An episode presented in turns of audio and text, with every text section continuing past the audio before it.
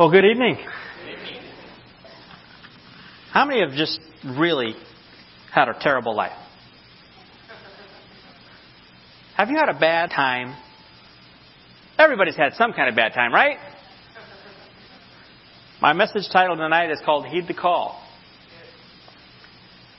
The Lord impressed upon me after the pastor asked me to speak that there's a couple folks here that either hear the call and don't understand it, have ignored the call, or are running from the call. Now let me start out first of all by putting you all on the spot and letting you know that 100% of the people in this room are called. So don't doubt for a second that this message isn't for you. Because God has called you to do something. And we'll discover that tonight as we go along. Ephesians 4:11 and 12. Father, we thank you for a time as this that we have to share together, knowing, Lord, that only you can satisfy. Only you can fill us. Only you can equip us, Father, for the ministry and the mission that you have for us. Give us, Lord, guidance as we go through this evening. And let the words be spoken, Father, that are only from you. In Jesus' name, amen. Ephesians 4:11 and 12. And he gave some apostles, some prophets, some evangelists, some pastors and teachers for the perfecting of the saints, for the work of the ministry, for the edifying of the body of Christ. Now, you've all seen that verse before, right? Nothing new about that. How many feel that you weren't in that list? Nobody's brave enough to raise their hand. That's great, because you know I'm setting you up. We're all in that list somehow. Now, you may not be called to go out on the evangelistic field. You may not be called to pastor a church. But every one of you, to a point, are teachers. If you're parents, you're teachers. If you're Sunday school teachers, you're teachers. If you're a boss, you're a teacher. There was a man who was driving a little too fast, coming down a hill. He lost control of his truck. He started to go over the embankment, and it hit a bump, and it threw him out. He was able to catch a branch partway down as the truck tumbled to the ground and smashed it all up. So he's hanging on the branch, looking up. There's not too much he can do. He's a little too far down to try to climb up, and he's certainly too high up to let go. His arms are getting tired. His shoulders are getting sore. Doesn't know what to do. He finally, in desperation, he says, "Is anybody up there?" And of course, the Lord answers and says, "Yes, I'm here. What do you need?" "Well, Lord, save me." "I'll save you, but you have to trust me. Here's what I want you to do. I want you to let go." The man looks down at the distance, looks back up. "Is anybody else up there?"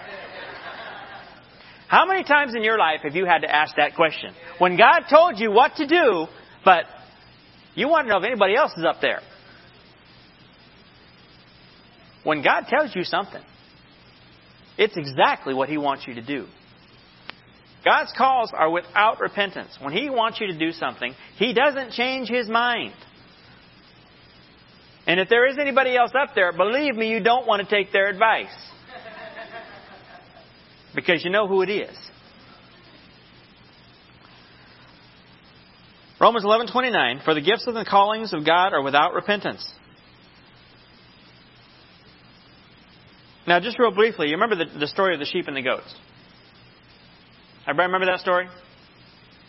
Where they stand before heaven in the last days. God divides the righteous from the unrighteous, like the sheep from the goats. And He says to the sheep, "Enter in, good and faithful servants, for when I was hungry, you fed me," and so on. And then to the ones that did not, "You didn't feed me, you didn't clothe me, you didn't bring me in," He says, "Depart from me, you workers of iniquity." Showing that God is very concerned about the poor and the destitute. That tells me that we are all called to be worried about the poor and the destitute. So, when you drive by that person with a sign, what do you do? pull up the phone, talk, fuss with the radio until the light turns and you keep going. You have to look at them. Don't we all do that once in a while? Why? I'm not saying you got to open the window and give them $20 every time you pass one, because that's how some of them get rich. What I'm saying, what you have to do is pray for them. You are called to do more than sit on your backside in church. We are all called to do more than that. This is a refueling station. It's important to have rest and sit down and refuel. But when you walk out these doors, it's not time to go do everything else until next Sunday when you come to refuel. What are you spending your fuel on? Are you spending it wisely, following the call that God has given you?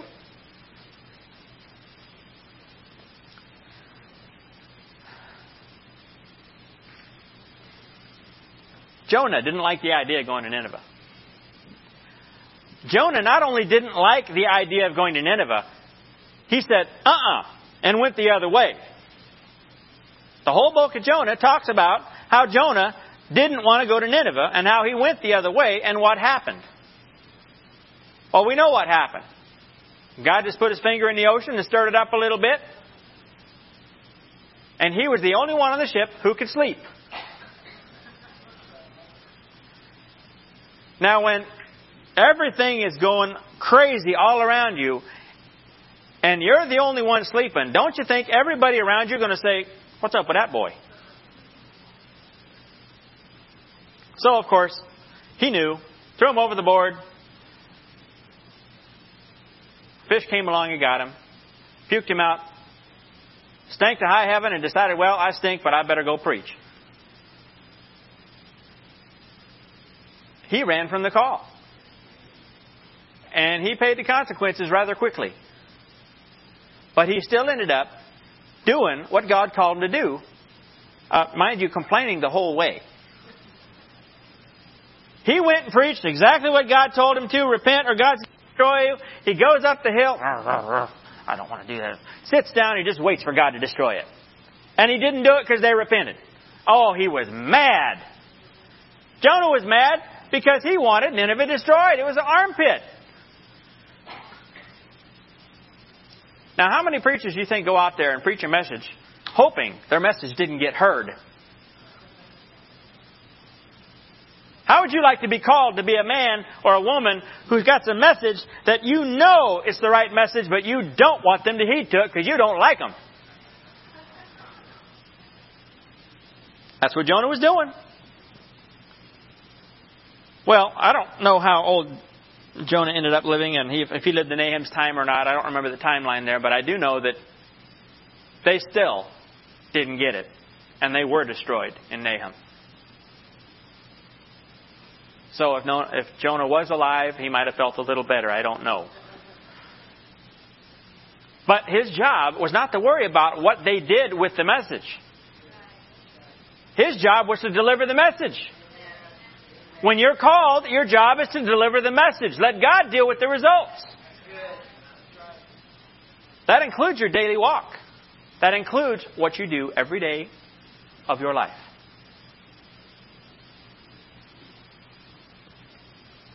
Jesus calls us to go. Matthew 28:19 and 20. Very familiar passage. Go into all the world and preach the gospel to every creature, baptizing in the name of the Father, the Son, and the Holy Ghost. Who is that to? Just the disciples?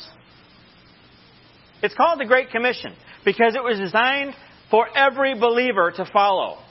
We were created for God's pleasure. We were created to worship God. How can we worship God and not bring others to Him? If my purpose is to worship God, then why wouldn't I want to bring someone else along to fulfill their purpose? Now, Satan's purpose is to keep that from happening. God wants to make sure that we fulfill our purpose, to fulfill worship to God. Jesus said, go into all the world and preach the gospel. What is the gospel? Love the Lord. Jesus died on the cross for our sins to cleanse us from all the things that we couldn't possibly fix. So those people that say they're not worthy because they cannot do what God has called them to do and they know it because they're just such a worm, need to realize that they're going to be a worm in their own sight until they realize that they need to be looking, like Pastor talked about this morning, through God's eyes. Because not one of us in this room, including the pastor, are worthy to do anything for God. Obedience is what we were called to do. Let God worry about the mess. So there are different callings for different people to do different things. But every one of us is called to do what God says to do. And that is go into all the world, not necessarily to Africa or Indonesia or Tahiti, but He wants you to go and spread the gospel. More than with your mouth, but through your actions. How much of the gospel are you spreading when your mouth's closed? We've all heard the saying, your actions are speaking so loud, I can't hear what you're saying. And of course, when I tell my kids, listen to what I mean, not what I say. But God knows, and the Holy Spirit directs. So anybody that is a willing, obedient vessel can stand up here, as long as he's got the rule book, and start reading it. And someone will get it. The gospel will be preached to the ends of the earth. And if you want Jesus to come back, that ought to be enough motivation for you to get out there and get busy, because He's not coming until the last person bows his knee or not. So don't be sitting back in your house saying, oh, Jesus, I wish you'd come. I wish you'd come. This world is so terrible. Oh, Jesus, please come. No, if you're that much in a hurry to go to heaven, then get out your Bible and start spreading the gospel. Because the Bible says until everybody hears it, He won't come. That should be enough motivation for every Christian to get into some form of missions. We're all called to do that. I mean, it's for our own good, right? Be selfish. Hey, I want to go to heaven, so let's get busy. Get everybody else going too. Jesus does call us to go, but He doesn't necessarily mean we get to come back. Now, what's that mean? Well, how many people have gone out in the mission field doing the work of God and died?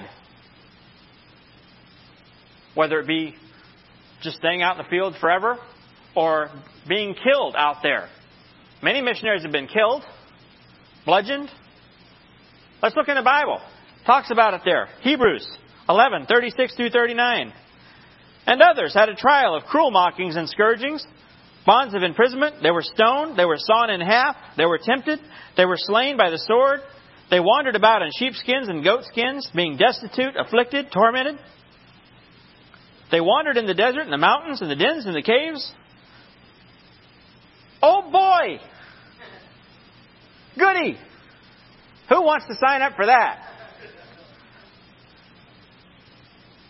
It's not always just ducky. It's not always wonderful.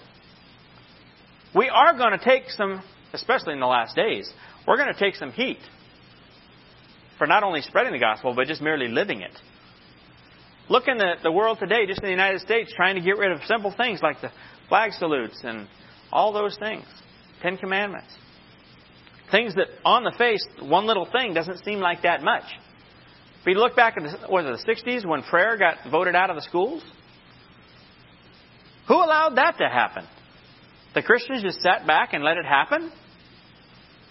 I'm not saying we have to get involved in politics, but we do need to keep our knees well worn. When the state of our nation turns into what the devil wants. Where in the Revelation area was the United States mentioned as a player? Where in Daniel was the United States mentioned as a player? This is not theology. This is not doctrine. This is just a question. What's up with America in the end days?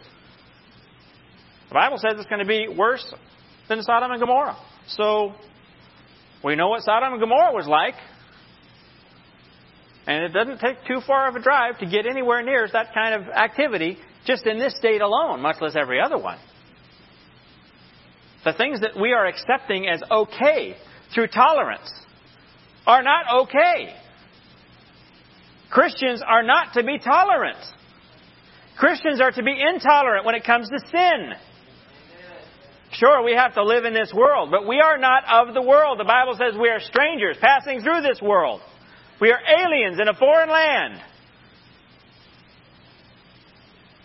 The good thing about us aliens is we can turn other people into aliens and bring them with us. We can zap them with the Word, with the Holy Spirit. But if you don't keep your ray gun with you, you don't keep it charged up, there's going to be no converts.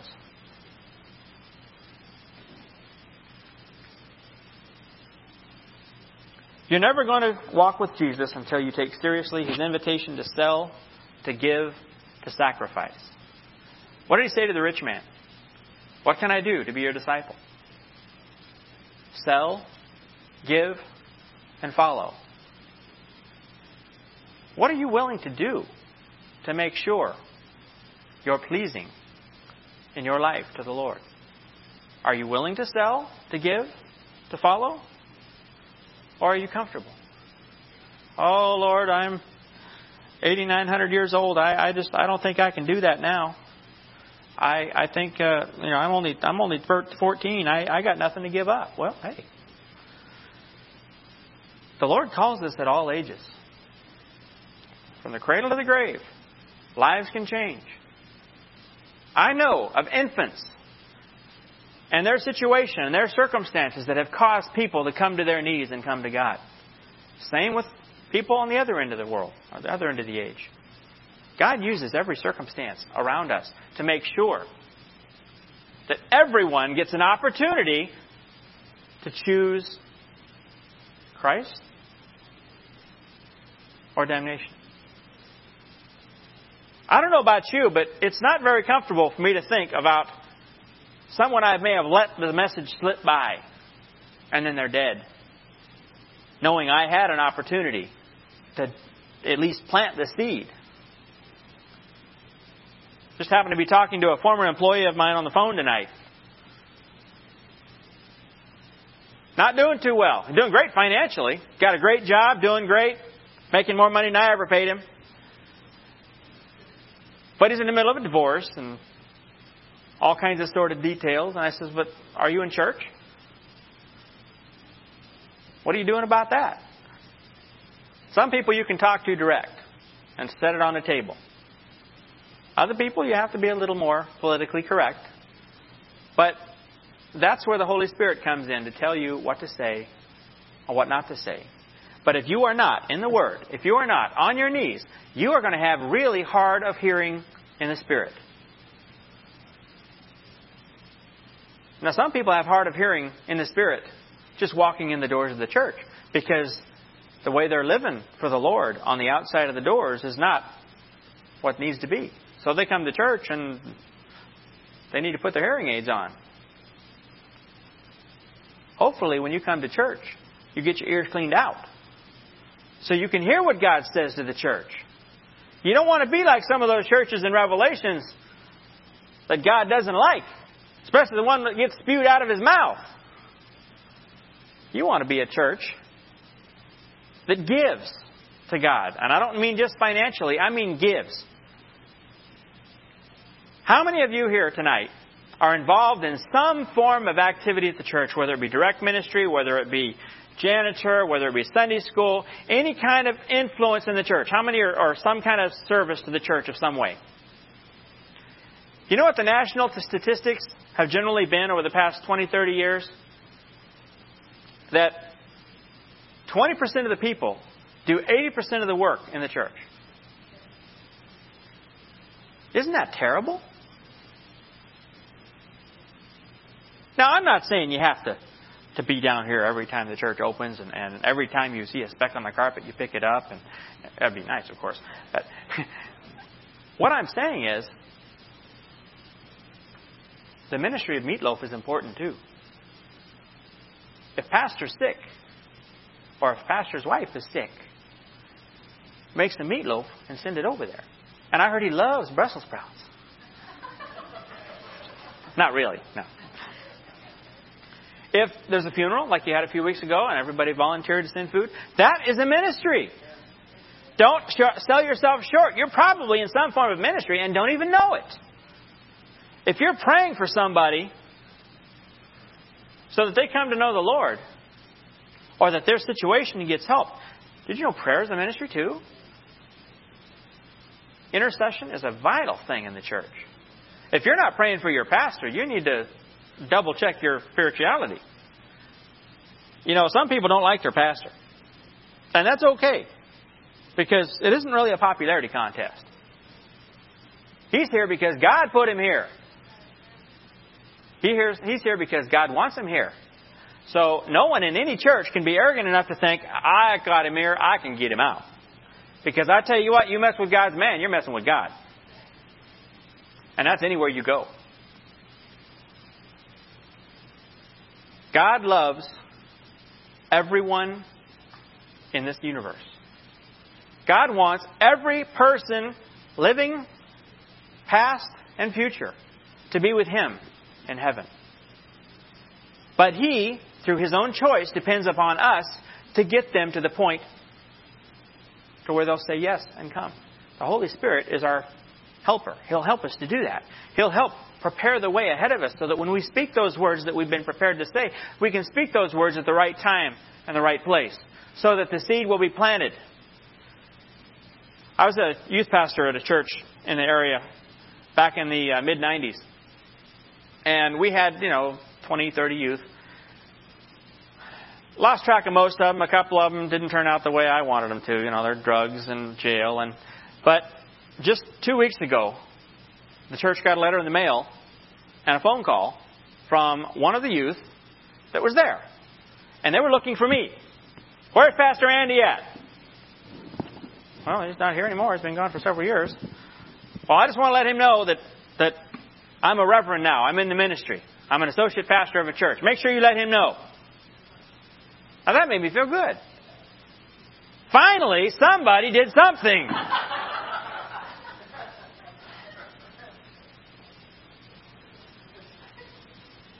You may never hear something about the seeds that you planted and see them come to fruition. You may never. Well, you will in heaven, but on this earth, you might not. And it's not your job to worry about that. It's your job to be faithful and obedient to do what God's called you to do right here, now, today, and let Him deal with the result. Because He's got all these people lined up for that person's life to keep planting seeds and watering as they go. So that when the time is there, God's going to make sure the right person with the right message is there at the right time. But what if it's you? Are you ready for that? Are you ready for that?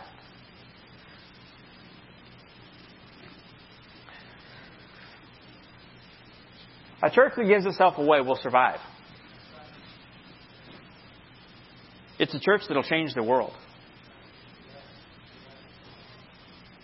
Where's your mindset when it comes to missions and the Great Commission? Where's your mindset when it comes to... And I haven't talked to Pastor about any of this, so don't think I'm picking on anybody. Where is your mindset at when you're thinking about winning the lost at any cost? If you're not willing to do what it takes, whether financially, whether through prayer, whether it through whatever means, to get involved in the gospel, it's not just the pastor's job. The pastor's to equip. The church is to reach. The church reaches the lost, and then the pastor equips the found. And that's what every church should be doing. Sure, it's a hospital to some, very important. It's an infirmary. But it's not a morgue. People should walk in here one way and leave better than they came. And that is not the pastor's job. That is the job of the Holy Spirit. But we as people in our finite humanism can mess that all up. Did you see what Sister Sue was wearing? That pastor, he was singing so off key, I couldn't keep up. What are you spending your time in that pew doing when the service is going on? Are you here to worship God or worry about what everybody else is doing? It's hard because we're human. We see all this stuff. I'm not saying it's not hard because I do it too. I used to go to the mall just to sit there and try to figure out, what is he doing with her? I wonder what he does for a living. Now, how bad is that? I mean, I was like 18, but still. Why? What a waste. I should have been out there saying, do you know my Jesus? We all need this message. We all need to understand that no matter what age we are, we need to be ready. Paul told Timothy, be instant in season and out of season. Be ready to preach. Be ready to let it go right now. Because you never know when something's going to pass you by that you need to take it. You need to listen to the Holy Spirit. Now, there are some folks that think, well, you know, I'm a product of my past, and my past is really terrible, and, you know, I just don't think I can do it because, you know, I'm just so bad. And everything happened to me. My life was terrible, and none of it was my fault. Everything happened to me, and it just, I can't do anything for God.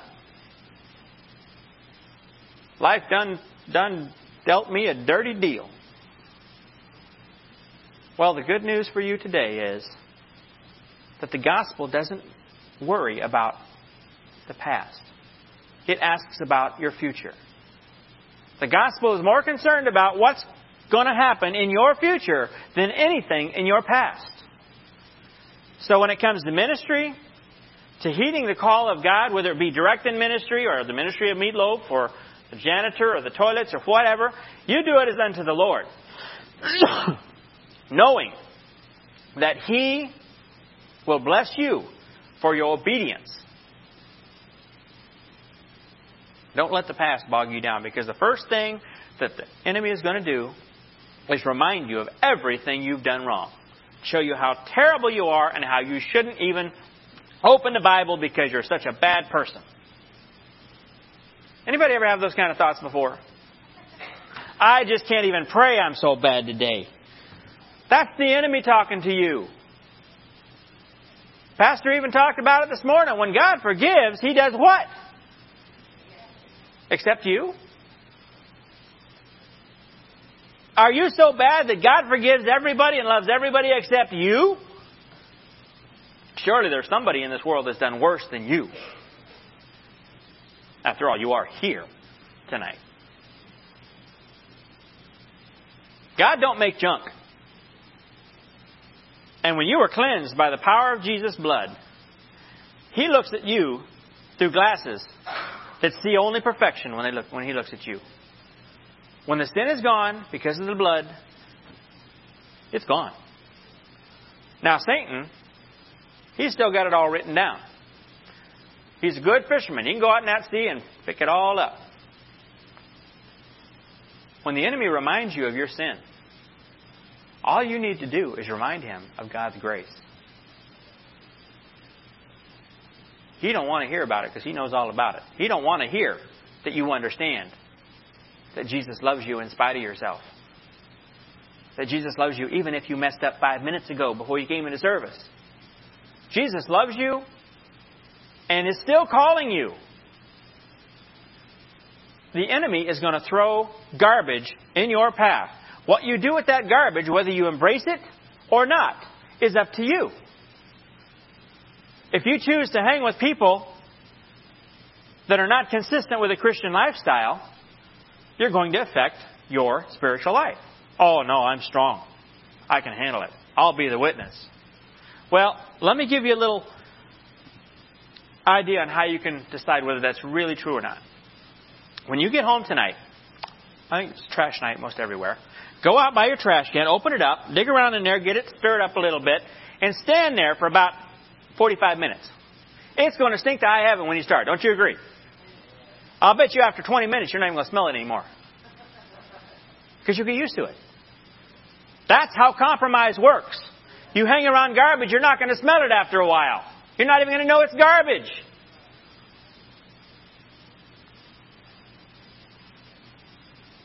What are you doing to fulfill the calling that God has given you? What are you doing to be obedient to the call? Bleach, well, bleach helps. But the Holy Spirit's better. The Holy Spirit can do a mighty work in you that you won't even know yourself in 2 years. You videotape yourself in your mind and kind of remember, and you start living for the Lord in obedience to His call and see where you go.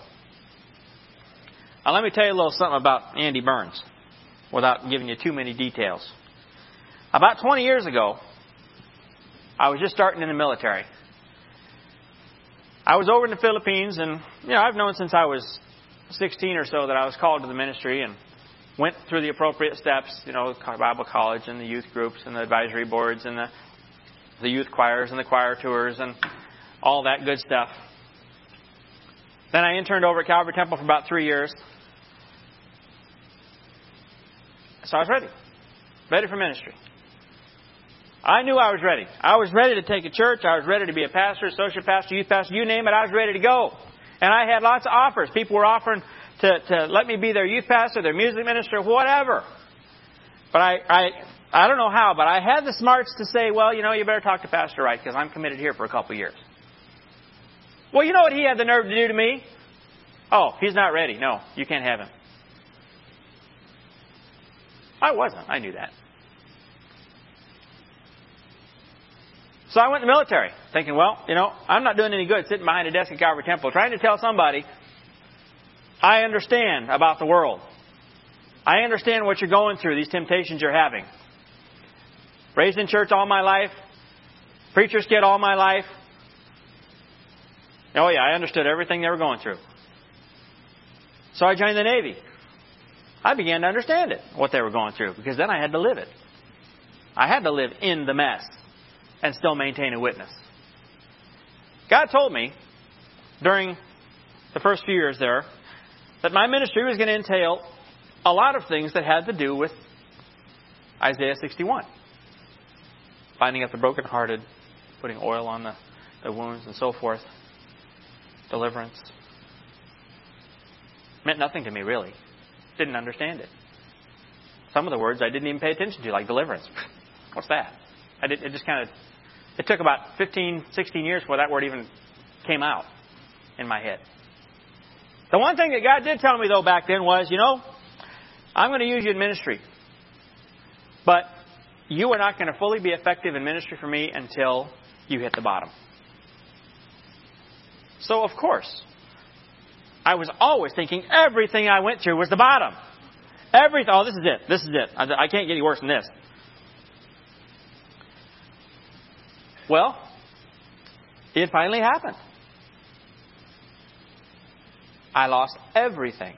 Family, home, job, vehicles. Literally no place to live. Just a friend's house. God, why did this happen to me? Felt like Job. What did I do? Now, unlike Job, I know that I, had a part in part of the problem. But I knew that God was my source. And I found out when I got to the bottom of the barrel that I was still founded in Christ. That's a good thing to find out because that's about all that was left. The only thing I didn't lose was my freedom. But God quickly turned it all around. I'm not saying you have to go through all that to be able to be in ministry. God forbid. But I can minister to people now that I would have never even been remotely able to talk to. If you want to talk to somebody about their situation and you've never been anywhere near their situation, your credibility is not quite there. Yeah, you can tell them what the Bible says, which is what I was doing as an intern at Calvary Temple. Here's what the Bible says. I had my one semester at Bethany Bible College. I knew exactly how to show them, how Christ would act and what the Bible says. And I can still tell you what the Bible says. But how does that help you who are going through it? Well, when I've been through something that you've been through, doesn't it make it a little easier to talk? God uses our experiences. God uses the things that we've gone through in our lives to minister to other people. And believe me, He's going to bring people into your path They're going to have the same kind of needs you had, and you better keep your ears open so you can minister to them and their need. That's the point of all this. Don't think that life dealt you a dirty deal. Think about, all right, yeah, it was terrible. But God brought me out of the miry clay, set my feet on a rock to stay,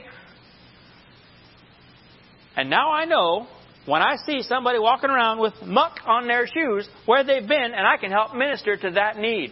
Whereas, you know, Brother Joe over here, you know, he's been in church all his life, never even had a problem in his life. Dude, what a dirty pants. Go wash off.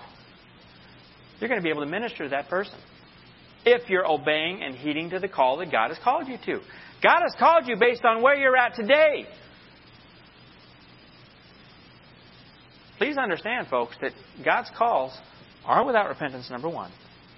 And number two, He's going to call you into an area that you will do the most good based on where He's let you go prior to today. Don't ever do what everyone told Job to do. Oh, just curse God and die. Or as Pastor was talking about this morning, just cash out. Check out. Because that's your lowest, is when you find out that you have the most. You don't need anything. I found out, oh, sure, it was nice to have a big old six-figure income, but I found out I didn't have to have it to be happy. I found out I didn't have to have a big job, a big house, a big car. I didn't have to have all that to be happy. I found out I had Jesus. And that was enough. And God has returned just about everything I ever lost because of His grace and His love. And He'll do the same for you if you're obedient. Now, I'm not saying I did everything right. None of us can ever say that. But let me tell you, if you keep your nose in the Word, keep your knees bent, God will be doing some talking to you. And He'll let you know it's okay. What you're going through is okay. I'm here with you. I'm here with you. I will take care of you. We'll get through this together. I'm holding your hand. We will get through this. You can make it. And not only will you be able to make it, when you come out at the top, you're going to be able to say, "Glory to God, why don't you come listen to what I have to say about God's wonderful grace and love?" Rather than, "Oh, woe is me, man, it's so terrible, here's what happened." You are called, every one of you, me too, called to minister the gospel to a dying, lost world. What are you doing with that calling? Are you His hand extended, reaching out to the oppressed, touching them and then touching God and bringing them together? Or are you just trying to be satisfied with just your salvation with fear and trembling and just trying to do what you need to do so that when the rapture comes, you can go with? The Bible says, "Occupy till I come." Occupy by heeding to the call. Most folks have problems today because they either can't, won't, or refuse to heed to that call.